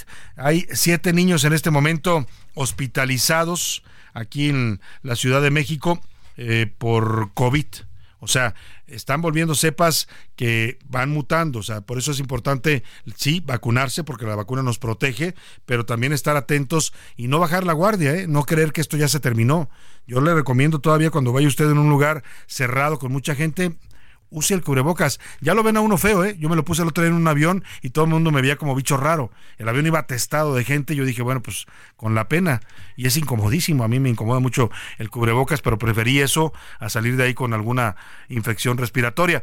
Eh, en lugares cerrados todavía hay que mantener esa precaución, por supuesto, el lavado de manos, de tener el cuidado, eh, pues el contacto físico con gente que usted no conoce, no, no lo sé. O sea, lo que aprendimos en la pandemia no hay que echarlo de lado, no hay que decir, ya se acabó y ahora sí volvamos otra vez a nuestras vidas relajadas. Eh, acaba de informar la secretaria de Salud de la Ciudad de México, Oliva López, que hay en este momento 12 personas hospitalizadas por COVID. La mayoría, gente que no se quiso vacunar. Ya sabe usted que había gente que creía que la vacuna era una especie de control mundial, que le iban a usted a instalar un chip para controlarlo. Bueno, pues son teorías conspiratorias que circularon y mucha gente se las creyó. La mayoría de los que hoy están internados aquí en la Ciudad de México no se vacunaron y lamentablemente, ya le decía, entre estos 12 hay 7 niños menores de 3 años. Eh, no hay emergencia, dice la secretaria, pero hay que estar alertas, así lo informó. Sí, hay casos, sobre todo están predominando los casos no graves y hospitalizados solo tenemos 12 hospitalizados. Si ustedes recuerdan, en el momento más álgido de la pandemia, la segunda ola, llegamos a tener cerca de 11.000 hospitalizados. Hay casos, sobre todo están predominando los casos no graves y hospitalizados solo tenemos 12 hospitalizados. Ahí está lo que informa la secretaria de Salud de la Ciudad de México, Oliva López. Oiga, y hablando de temas de COVID, en Jalisco ya comenzó la aplicación de vacunas gratuitas. Son vacunas de Moderna que ha comprado y adquirido el gobierno de Jalisco y están siendo proporcionadas ya en este momento a grupos vulnerables. Vamos con Mayeli Mariscal hasta Guadalajara para que nos informe de esta vacunación que comienza allá en Jalisco. Buenas tardes, Mayeli. Hola, ¿qué tal, Salvador? Muy buenas tardes. Buenas tardes también a todo tu auditorio. Pues el día de ayer finalmente inició esta campaña de vacunación gratuita que se estará pues aplicando a grupos vulnerables contra el COVID-19 y el primer punto en donde pues incluso el gobernador Enrique Alfaro Ramírez encabezó este arranque de la campaña fue en la Casa de Descanso para Mujeres Adultas Mayores María Concepción Jiménez de Medina Asensio. Esto en el municipio de Guadalajara y pues bueno, hay que recordar, son biológicos o es la vacuna de los laboratorios Moderna la que se les estará aplicando. Se eh, adquirieron 50 mil 50 dosis según notificó el gobierno del estado y eh, se recibieron ya eh, este martes precisamente 10 mil de esas dosis. Se van a estar eh, recibiendo eh, lotes de 10 mil vacunas, así lo explicaba el titular de la Secretaría de Salud, Fernando Petersen, quien mencionó que al corte hay más de 2.787 solicitudes, esto en la plataforma en donde se tienen que registrar previamente eh, las personas de estos grupos vulnerables. Esa es la información, Salvador. Seguimos atentos de esta y otras noticias que se desde Jalisco. Muchas gracias, Mayeli Mariscal. Y bueno, pues eh, importante lo que está haciendo el gobierno de Jalisco. Eh, así debió haber sido, quizás, eh, desde el principio, si el gobierno central no hubiera sido tan autoritario en eso, hubiera centralizado las vacunas, que porque decían que así fue más ordenado, ¿no? Así fue más politizado el asunto, porque solo el gobierno federal, solo López Obrador controlaba las vacunas y su gobierno, y a los gobiernos estatales se les amarró las manos, a los empresarios privados, a los hospitales privados no les dejaron adquirir vacunas, en fin, pues decisiones políticas con las que se lucró lamentablemente eh, con la salud de los mexicanos y el costo pues fue alto, ¿no? Casi 800 mil mexicanos muertos por COVID, pues es una cifra que nos pone entre los países con más letalidad en esta pandemia. Pero bueno, ahora ya la cosa ha cambiado y si usted quiere vacunarse contra el COVID todavía está a tiempo y es importante que lo haga. Si tiene, no importa que tenga dos o tres o cuatro vacunas, puede vacunarse, lo dicen los médicos, eh, lo protege la vacuna ah, para las nuevas cepas, para las que ya conocemos y en todo caso pues hace que no le va a evitar que le dé el COVID, pero si le da, le va a dar un poco más leve de lo que le daría sin la vacuna. La buena noticia es que ya aquí le hemos informado en a la una y pues también evitar hospitalización y posible muerte por esta enfermedad. Ya están disponibles vacunas en farmacias privadas y ahora también en consultorios para que le pregunte usted a su médico de confianza. Si usted tiene un médico particular, le puede preguntar, oiga, ya tiene la vacuna, puedo ir a ponérmela, porque también eh, eh, ahora la vacuna moderna, hasta que se está aplicando en Jalisco, llega también a las farmacias de San Pablo, a las del Ahorro, a las Benavides, a las Guadalajara. Ahí puede usted buscar la vacuna moderna, puede decir quiero vacunarme, ya le ponen su vacuna, cuesta 859 pesos no es barata lamentablemente para muchos mexicanos. También mm, puede buscar mm, clínicas particulares o médicos para aplicarla. La Pfizer, que es la otra que está ya disponible para los mexicanos, solamente se vende en farmacias. Hasta ahora mm, Pfizer no la ha autorizado para que la pongan en clínicas particulares y cuesta entre 850 y 980. Se puede vacunar en las mismas farmacias que ya le mencioné, San Pablo, del Ahorro, Benavides, Guadalajara. Y también en la Cruz Roja, aquí si usted me escucha en la Ciudad de México o en el Estado de México, la Cruz Roja, tanto mexiquense como de la capital del país, en Polanco, están poniendo la vacuna por 785 pesos. Una vacuna eh, eh, anula, eh, ah, perdóneme, una vacuna anual es importante si usted tiene todo el cuadro de vacunas, lo recomiendan así los médicos. Vacunarse una vez al año de COVID para tratar de pues eh, poder enfrentar esta enfermedad, como es con la influenza, ya el COVID se va a volver también, por lo menos el 19, una, una enfermedad estacional que nos va a dar en los periodos de invierno, así es que hay que vacunarse y prevenir. Los que no están vacunados, si usted no se vacunó por, en la primera etapa y hoy dice, pues finalmente sí me voy a vacunar, puede hacerlo eh, por lo menos cada seis meses, o sea, póngase una vacuna, a los seis meses se pone una segunda dosis, a los seis una tercera. Bueno, pues ahí dejamos el tema de las vacunas. Vámonos a otros temas importantes. A la una, con Salvador García Soto. Este lunes, este lunes eh, comenzó la edición número 54 del Foro, Foro, Económico Mundial en Davos, Suiza, un evento importante pues para los eh, financieros y economistas del mundo, para los gobiernos también, porque van ahí algunos de los expertos eh, en temas de finanzas y de eh, economía, y desde ahí se hacen algunas predicciones, le dicen un poco al mundo por dónde va a venir el, el comportamiento de la economía, los llamados mercados de futuros, en fin, también se ha convertido en un evento político, hacen invitaciones a algunos líderes mundiales para que vayan a, exponer ahí sus puntos de vista, y en esta ocasión han ido muchos mandatarios, algunos también mexicanos, Peña Nieto llegó hasta a participar en el foro de Davos, también otros presidentes mexicanos, funcionarios de distintos niveles, y en esta ocasión invitaron pues al señor Javier Milei, el nuevo presidente de la Argentina, de tendencia ultraderechista, que fue a dar un discurso pues fuerte, muy en la línea que él maneja, que es esta ultraderecha, pues que eh, ve a la izquierda como el, el demonio, ¿no? literalmente así la expone y dice que pues que el mundo peligra, Occidente peligra dice porque por el avance del socialismo. Escuchemos esto que nos prepararon aquí en la laguna. Reconstruir la confianza es el tema central de la reunión número 54 del Foro Económico Mundial, WEF por sus siglas en inglés, celebrado del 15 al 19 de enero en Davos, Suiza. La edición de este año centra su atención en cuatro ejes importantes, como la seguridad, el empleo, el uso de la inteligencia artificial dentro de la economía y la sociedad, así como el desarrollo de estrategias a largo plazo que permitan un mundo más amigable con la naturaleza. Entre las ponencias que han destacado y las que más han sido comentadas se encuentra la del presidente argentino ultraderechista Javier Milei, quien aseguró que Occidente está amenazado por el socialismo. Hoy estoy acá para decirles que Occidente está en peligro. Está en peligro porque aquellos que supuestamente deben defender los valores de Occidente se encuentran cooptados por una visión del mundo que inexorablemente conduce al socialismo y en consecuencia a la pobreza. Los principales líderes del mundo occidental han abandonado el modelo de la libertad por distintas versiones de lo que llamamos colectivismo. Nosotros estamos acá para decirles que los experimentos colectivistas nunca son la solución a los problemas que aquejan a los ciudadanos del mundo, sino que por el contrario son su causa. El mandatario también fue visto con el periodista del Heraldo Radio, Sergio Sarmiento, quien recordó en su cuenta de Twitter una entrevista que le realizó al presidente de Argentina años atrás. Además de Milei, Davos 2024 cuenta con la participación del presidente de España, Pedro Sánchez, el presidente de Ucrania, Volodymyr Zelensky, y Emmanuel Macron de Francia. Al foro también asistió Anthony Blinken, secretario de Estado en Estados Unidos.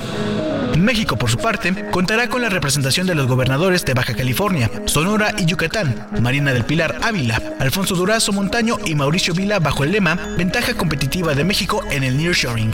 Aunque también se espera que el subsecretario para Asuntos Multilaterales y Derechos Humanos de la Secretaría de Relaciones Exteriores, Joel Hernández García, destaque los logros económicos y sociales de la administración del presidente López Obrador.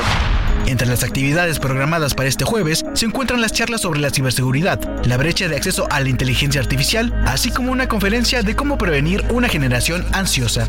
Así el Foro Económico Mundial 2024 en Davos, Suiza. Para la una con Salvador García Soto, Ricardo Romero. Los deportes en A la Una con Oscar Mota. Señor Mota, muy buenas tardes, bienvenido. Mi querido Salvador García Soto, amigas y amigos, hoy un gran día para ganar. Ulala, por supuesto, aquí en el fútbol mexicano, querido Salvador. Ulala, se, se rompió un récord. Llegó, obviamente, para los amigos de Nuevo León, que son ultra apasionados, obviamente, por el Sí. fútbol. Esta nota les va a gustar. Escuchemos.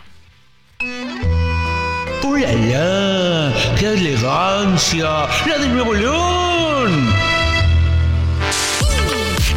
El delantero André Guiñac anotó su gol número 200 con los Tigres. Anotación que le dio el triunfo a su equipo 2 a 1 sobre el León en el inicio del clausura 2024. Contento también por Andrés que, que logró ese gol 200 que tanto lo estaba buscando, logro personal, pero nos alegra todo. El conteo nos indica que Guiñac ya tiene 175 goles en la Liga MX, 16 en CONCACAF, 2 en Copa MX, 2 en Leagues Cup, 1 en Campeón de Campeones y 1 en Copa Libertadores, 127 tantos jugando de local, 65 de visita y 8 en cancha neutral.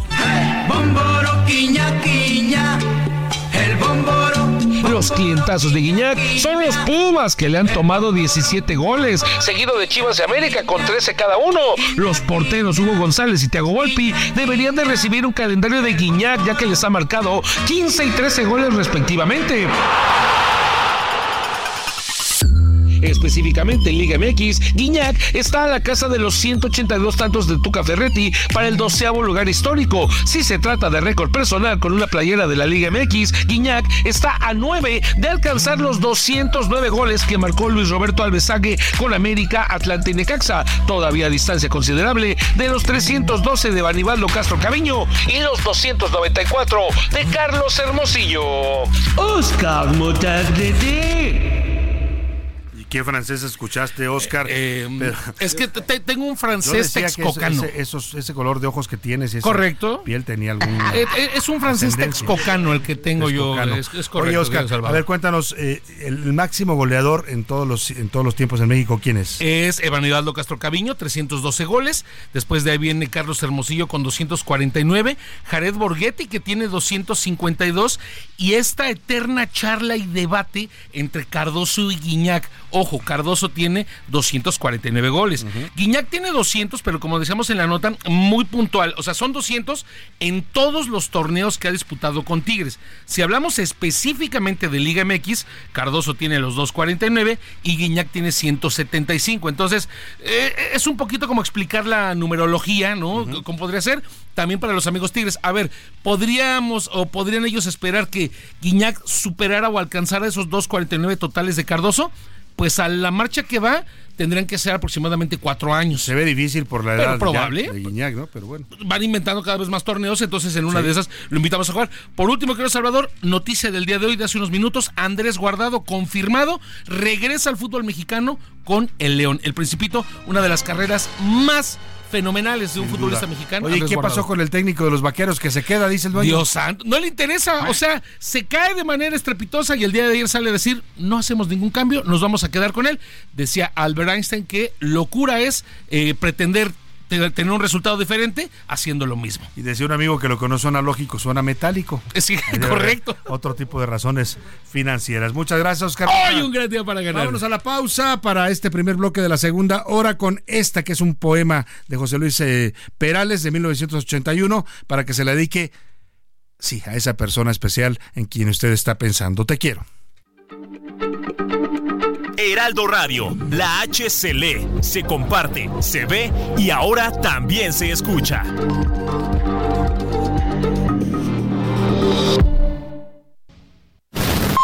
Ya estamos de vuelta en A la Una con Salvador García Soto. Tu compañía diaria al mediodía. Dos de la tarde con 32 minutos. Seguimos con usted aquí en A la Una. Tenemos todavía mucha, mucha información para compartirle. Vamos a tener también información importante de último minuto. Por lo pronto, estamos regresando con esta canción que se llama Me llamas. También un clásico del señor eh, Perales de 1979.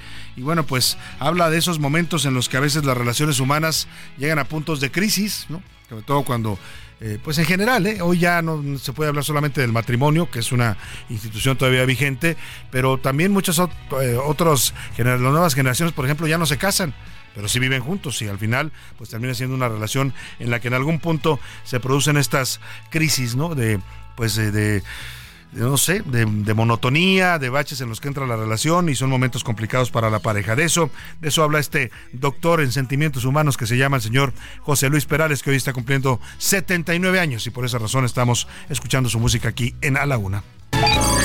El público. En A la Una tenemos la visión de los temas que te interesan en voz de personajes de la academia, la política y la sociedad. Hoy escuchamos a Carlos Salomón en ¿Sabías que? El ojo público. Salvador, por definición y por ley, el salario mínimo deberá ser remunerador para aquel que pueda cubrir las necesidades de su vida diaria y además tener acceso a aspectos culturales, deportivos y de entretenimiento.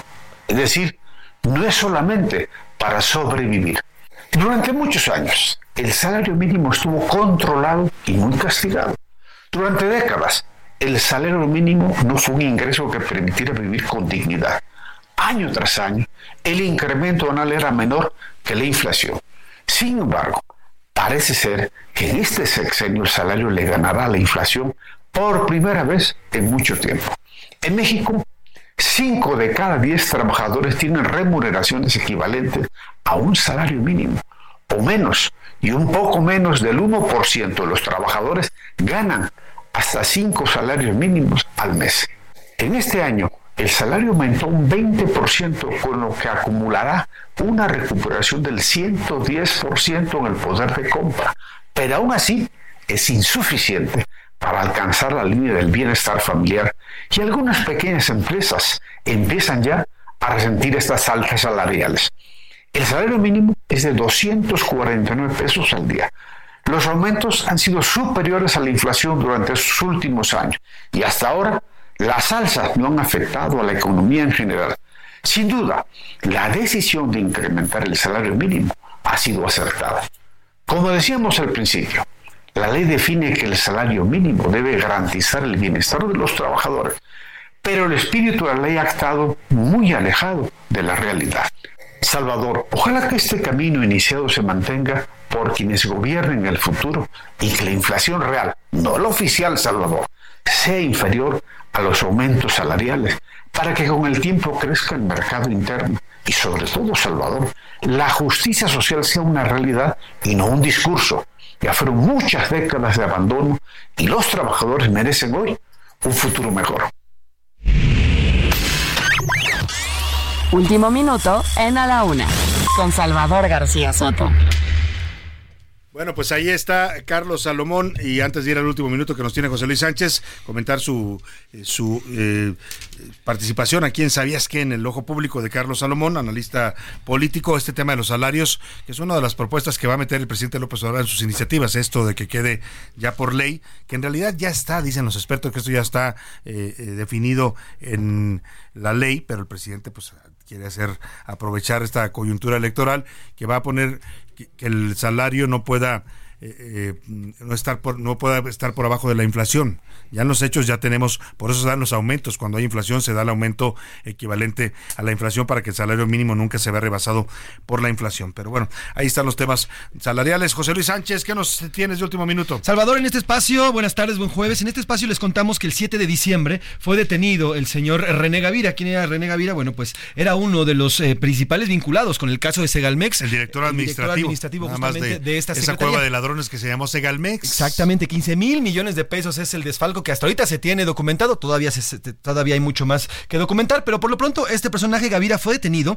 por un desfalco de 700 millones de pesos a Liconza en la compra de certificados bursátiles. Ya les decía, fue detenido el 7 de diciembre y hoy la jueza, hace unos minutos, la jueza décimo de distrito de amparo en materia penal en la Ciudad de México, Rubí Celia Castellanos, ha concedido a Gavira, exdirector, ya le decía, administrativo, una suspensión definitiva contra la vinculación a proceso que se le dictó en diciembre por esta responsabilidad en el delito de eh, uso ilícito de atribuciones y facultades gubernamentales. O sea que lo van a liberar. No lo van a liberar, pero eh, por, lo, por lo pronto él le dice al juez, aguántame, tienes que revisar el caso, todavía no puedes dictar esta, esta, esta eh, prisión preventiva. preventiva y lo que le dice es van a revisar y tiene tiempo todavía para que la defensa pueda argumentar y en ese caso sí podría salir, pero todavía le da un tiempo, menos un mes para seguir revisando el caso y no se dé esta prisión, pero bueno. Bueno, pues ahí está el juez concediendo esto. Muchas veces van a decir es que el juez le dio el amparo, sí, pero el juez le da el amparo con base en lo que presentan las fiscalías. ¿eh? Si la fiscalía no presenta un expediente bien integrado, si no sustenta las acusaciones y los delitos por los que detiene una persona, sea quien sea, pues entonces hay posibilidades que los jueces les den la razón y los liberen. En este momento, por lo menos, no está ordenando la liberación la jueza de este pues presunto delincuente llamado René Gavira, muy amigo, por cierto, de el señor Ignacio Valle, que es eh, el protegido del presidente López Obrador. El principal responsable del desfalco en Segalmex era el director o debía ser el director, porque estaba enterado, lo, han dicho varios de los que participaron en estos desfalcos, ¿eh? que sabía el señor Ovalle lo que estaban haciendo. Y el presidente, en vez de pues eh, poner a disposición al señor Ovalle o investigarlo desde su gobierno, cuando dice que ya no acabó, ya se acabó la corrupción, pues lo tiene protegido en un cargo en la Secretaría de Gobernación. Oiga, y hablando de corrupción en la 4T, esa que según el presidente ya se acabó, hoy le documentan eh, otra vez, ya no solo son los hijos, eh, los por lo menos a dos hijos les han documentado que participan eh, consiguiendo contratos para sus amigos, evidentemente pues ellos llevan una ganancia, ¿no? A través de un empresario llamado Amil Carolán, que lo mismo les le dan contratos para el balasto que se ocupa para el tren Maya o para el tren interoceánico, que le dan contratos para medicinas. Bueno, pues hoy, hoy revela Latinus otra parte de esta corrupción, lo que llaman ellos el clan, en el que ponen a los hijos de López Obrador, y también hoy mencionan en ese clan al señor eh, Daniel Azaf, que es el pues el asistente principal del presidente, empezó siendo como coordinador de giras, hoy lo han nombrado ya como el asistente personal del presidente, es el cargo que hoy detenta, es el que va con el presidente a todos lados, ¿eh?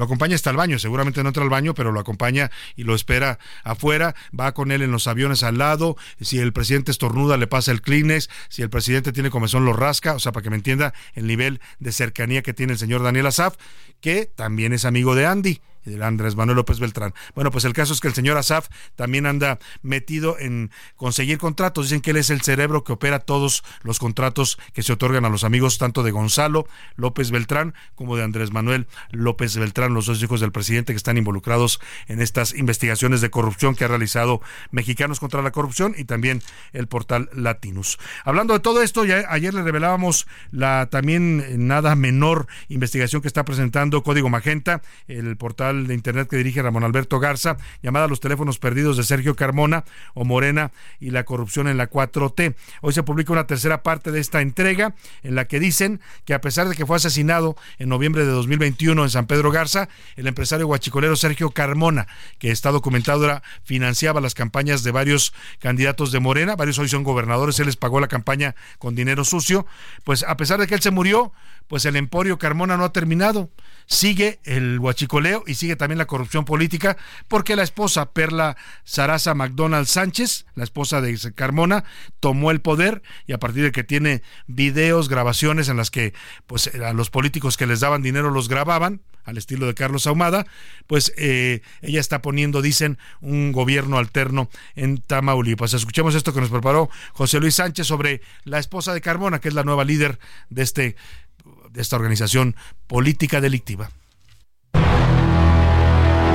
Aunque Sergio Carmona Angulo, financiador de campañas de Morena en 2021 y traficante de combustible, fue asesinado en noviembre de ese mismo año, su legado y negocios turbios siguen más vigentes que nunca.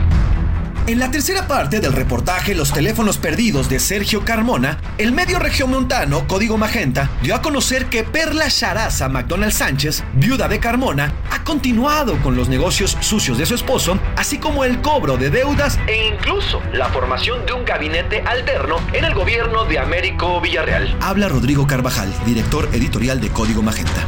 Desde finales de 2023, Código Magenta pudo confirmar que McDonald Sánchez ha visitado oficinas de gobierno para hacer valer su influencia y para cobrar deudas pendientes.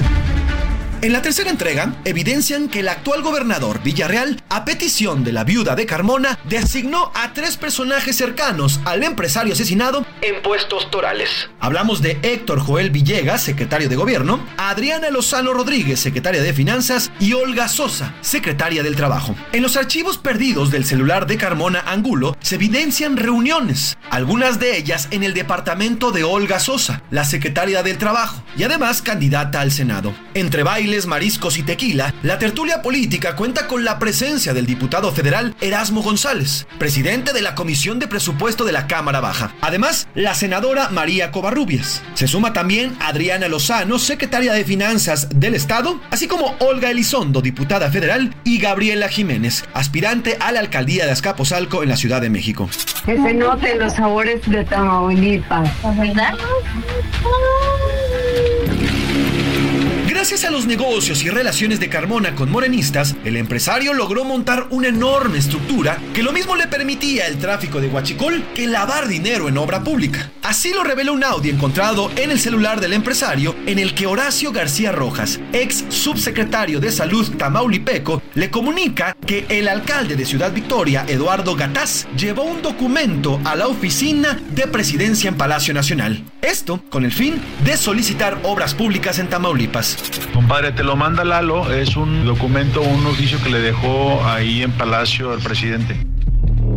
La estructura que montó Sergio Carmona en Tamaulipas llegó hasta la cúpula más alta. Dio a diversos candidatos, ahora gobernadores, no solamente financiamiento ilegal, sino también transportes en camionetas de lujo o aviones privados. Ya con la designación de funcionarios en el gobierno actual morenista, se ha fortalecido esa estructura que permitió a Carmona y a su esposa tomar decisiones de gobierno en el Estado y que hoy, según Código Magenta, continúa vigente, ahora en manos de la viuda de Carmona, dejando así, según Código Magenta, un gobierno de facto, alterno al de Américo Villarreal. Para la una con Salvador García Soto, José Luis Sánchez Macías. Bueno, pues ahí está esta trama de corrupción que involucra pues a las élites, a las élites de la actual clase gobernante de Morena y de la 4T, pues eh, delicado porque pues se habla de eh, mm, sobornos en, campañas de dinero ilegal que, recaudaba el señor Sergio Carmona por eh, a través de la importación ilegal de gasolinas o la importación de contrabando. Era todo un mecanismo, ¿eh? ganaban miles de millones de dólares. Hoy veía las cuentas que presentan en su investigación Código Magenta, o sea, la diferencia entre la gasolina que mandaba a Estados Unidos, porque México se la compra, que la mandaba para el mercado mexicano, y la que reportaban acá en las aduanas es abismal. Se habla de cientos de miles de millones de litros que no, nunca se reportaron y que entraron al país. Se habla de 418 mil millones de pesos que dejó de recibir el SAT por la, el contrabando de gasolinas. De todo ese dinero que se generaba, 418 mil millones de pesos, es casi el doble del presupuesto actual de la Secretaría de la Defensa, pues de todo ese dinero se financiaban campañas de Morena. Y esto que está revelando el Código Magenta, pues prácticamente podríamos llamarlos ya, hoy así el título, la columna de Serpientes Escaleras, que usted la puede leer, ya sabe, siempre en Twitter la publico, pero también en, en universal.com.mx, la titulo justamente así, los nuevos videoescándalos de Carmona y la 4T. Vaya que este tema todavía va a dar mucho de qué hablar. Por lo pronto, lo que está dando de qué hablar también es la situación de la violencia en el país. En Chiapas ya le hemos reportado, hay una guerra literalmente en varias zonas del estado entre dos cárteles del narcotráfico, el de Sinaloa y el de Jalisco Nueva Generación, que se están disputando el territorio chiapaneco. Pues esto provoca ya, es tanta la violencia que muchos pobladores han comenzado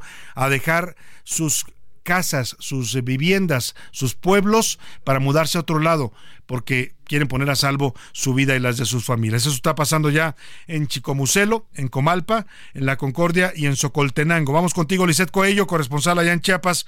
Cuéntanos de este nuevo fenómeno de desplazamiento interno en Chiapas.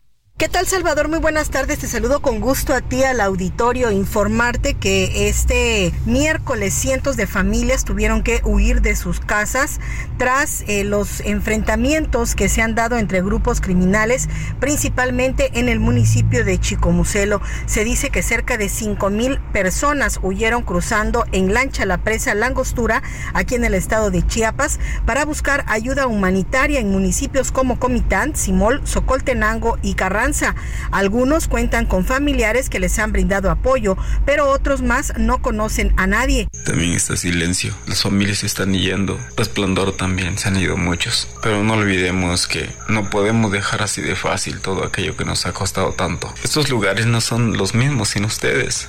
El día de hoy la Secretaría de Protección Civil dio a conocer que se instalaron albergues y refugios temporales en el municipio de Simol y Socoltenango para dar ayuda, principalmente comida y eh, ropa a estos habitantes que están huyendo de esta violencia por el crimen organizado. Hasta este momento las autoridades de gobierno del estado únicamente han brindado atención con comida a través de la Secretaría de Protección Civil. Sin embargo, no se sabe si podrían entablar un diálogo para el retorno seguro de estas familias. Hasta aquí el reporte de Salvador. Muy buenas tardes. Muchas gracias, Lisette Coello, allá en Chiapas. Pues así está la situación tan grave, la violencia en Chiapas y tan desatendida por el gobierno. No he escuchado al presidente pronunciarse sobre esto en la mañanera. El gobernador Rutilio Escandón, pues él se dedica a cosas bonitas, anda inaugurando eh, canchas de básquetbol, anda eh, entregando útiles escolares. Siempre lo veo en ese tipo de eventos, pero nunca hablando de la violencia que están padeciendo los chiapanecos y ya tiene consecuencias como este fenómeno de desplazamiento. Para hablar de esto, hago contacto con Isaín Mandujano, él es periodista chiapaneco, corresponsal de la revista Proceso en ese estado y ha venido documentando a través de sus redes sociales y de sus reportajes en Proceso esta violencia que está asfixiando a un estado como Chiapas. Te saludo Isaín, muy buenas tardes. Hola, ¿qué tal Salvador? ¿Cómo estás? Pues efectivamente, como tú ya has referido, en la nosotros a nosotros nos ha tocado estar documentando desde que empezó esta narcoviolencia desde así como la hemos conocido de estos niveles desde mediados del 2021 que reinició esta guerra, esta disputa del control del territorio de la frontera sur. Y pues bueno, ya estamos viendo sus facetas más trágicas, sus caras más eh, terribles de lo que tiene que ver con la narcoviolencia. No solamente son los enfrentamientos, asesinatos y desapariciones forzadas, sino además ahora el desplazamiento masivo de personas de diversas comunidades, de diversos municipios, y que pues bueno, están huyendo de la, de la inseguridad y de la violencia que les está azotando. Realmente, ¿qué pasó? ¿Qué está pasando en una región de la frontera y de la sierra eh, que está del otro lado de la presa de la Angostura? Comunidades de- que son de municipios como La Concordia, como Socoltenango, Simol y, otras más, pues están huyendo de, esa- situación. ¿Qué es lo que están utilizando, haciendo? Eh, llegan caminando con sus propios recursos, dejan atrás su ganado, sus milpas, sus casas, dejan atrás sus animales de traspatio, dejan toda su vida atrás y huyen con lo poco que pueden eh, agarrar en manos y, y correr y caminar muchos kilómetros hasta llegar a la presa de la Angostura. Es uno de los de una presa hidroeléctrica, uno de los vasos de agua más grandes de, de Chiapas, junto a la de Malpaso. Y bueno, llegan ahí, empezaron a pedir auxilio a lancheros para que los pasaran al extremo opuesto de la de la, del- del- de la presa y poder llegar al otro extremo y estar a salvo. Llegaron a iglesias católicas, evangélicas de Socoltenango, Simol e incluso a Comitán pidiendo refugio. Apenas hoy, el día de hoy, Protección Civil se ha movilizado y pues bueno, no se no se tiene una cifra exacta, no se puede precisar. Podemos hablar de mil, dos mil, tres mil, cinco mil desplazados. Lo cierto es que es una es una cara más terrible de, narco- de la narcoviolencia, no solamente en Chiapas, sino que se ha vivido en el resto del país. En otros estados de la República también se da este fenómeno, eh, pero eh, las escenas que publicaste hoy en Twitter y por eso buscamos tu opinión sobre este asunto, Isaín, son dramáticas. Ver a la gente queriéndose subir a una lancha para poder huir de la violencia. Yo decía por momentos parece que estamos en viendo a los africanos que huyen hacia Europa o los cubanos que quieren salir de la isla. Efectivamente, mira, hasta, hasta el día, el, el- el desplazamiento forzado se había dado hasta antes de, de- de estos días de enero, hasta antes de, de este 2024, se había dado, pero de manera arbitraria, de manera dispersa. Yo tenía, teníamos ya cálculos de 5 mil, 10 mil eh, desplazados, pero no, no, nadie quiere hablar porque es un desplazamiento eh, arbitrario y disperso y silencioso y la gente no, aun cuando esté sufriendo la violencia, no quiere hablar porque saben las represalias que ello implica si tienen que regresar a su comunidad. Nadie quiere hablar. Lo que pasa es que ahora fue inevitable este desplazamiento. Ahora sí le vimos el rostro, ahora sí le vimos la cara a este desplazamiento, porque ya empezaron a ver imágenes, fotografías, videos, y, y, y- y fueron imágenes y fotografías que ellos mismos han, han- han filtrado a los medios y los periodistas, porque para muchos colegas comunicadores no, no hemos podido tener acceso a esta región, porque es una situación muy, muy peligrosa, donde colegas míos de frontera con Malapa, de Chicomucelo, de Montecintla, han tenido que huir y han tenido que desplazarse, porque cualquier información que ellos difundan puede ser sensible para tal o cual grupo del crimen organizado y automáticamente te sitúan en, en una trinchera. O sea, no se puede, no hay margen de neutralidad para, para la población civil y tampoco para los periodistas. Por eso hacer periodismo para muchos colegas en esta zona es muy grave y para nosotros llegar a la zona también lo es, porque si nosotros llegamos y eh, contactamos a algún poblador, alguna eh, autoridad, inmediatamente los miembros del crimen organizado van y- los eh, los intimidan o los eh, reprimen con tableadas, ¿por qué llevaron periodistas? ¿Por qué dieron entrevista a periodistas? La verdad es que reportear la situación también para nosotros los medios de comunicación ha sido bastante complicado, no ha sido fácil, este Salvador. Me imagino que no, y como tú dices, lleva un nivel de riesgo alto para ustedes. Y te escucho hablar y describir esta situación, estas, esta violencia por el enfrentamiento de dos cárteles que se disputan en el territorio chiapaneco. Y pienso, ¿dónde está la autoridad? O sea, me hablas de un Chiapas que está literalmente a su suerte la población. ¿Dónde está la autoridad, Isaín? Mira, eh, lo, lo real es que en la zona, eh, por ejemplo, uno de los municipios muy eh, muy calientes ahorita es el municipio de Chicomucelo. Eh, en este municipio está el 101 batallón de infantería de la Sedena, un batallón que se inauguró con, con bombo y platillo por el entonces general Salvador Cienfuegos y el entonces gobernador de Chiapas, Manuel Velasco Cuello, meses antes de que dejaran el, el poder aquí en Chiapas y a nivel federal la Sedena, eh, inauguraron el batallón más grande en la frontera sur, ¿no? Entonces este general Cienfuegos inaugura este batallón y, y, y, y, y es paradójico porque está en Chico Muselo y la gente de Chico Muselo denuncia el ir y venir de miembros del crimen organizado que dicen pasan enfrente del del- de las instalaciones militares y no los desarman, no, los desmantelan. O sea, también hay posiciones de la Guardia Nacional y, y más destacamentos militares en Paso Hondo, en Chamic, en Frontera Comalapa, dicen, y dicen las personas, bueno, si están los militares ahí, si hay presencia de la Guardia Nacional, ¿por qué esos grupos siguen actuando? ¿Qué ha pasado? Porque la gente se pregunta por qué rechazan a los militares, por qué rechazan a los Pues sí, militares en, no algunas comunidades. Porque dicen, la gente ve a- al ejército, a las Fuerzas Claro. Armadas como la punta de lanza de un grupo del crimen Sin duda. organizado. Yo no voy a decir cuál, Pues sí. yo no voy a decir cuál, porque la gente de la población... Así sí los lo está dice. percibiendo la población. Oye, Isaí, me va a cortar, me va a cortar la guillotina porque se me acabó el tiempo, pero si te parece, continuamos mañana y estamos muy pendientes de tu cobertura allá en Chiapas. abrazo. Te mando un abrazo, Isaí Mandujano, periodista chiapaneco y corresponsal de proceso. Que pase una excelente tarde, provecho. En nombre de todo este equipo le digo gracias. Aquí nos encontramos mañana a la una. Por hoy termina a la una con Salvador García Soto. El espacio que te escucha, acompaña e informa. A la una con Salvador García Soto.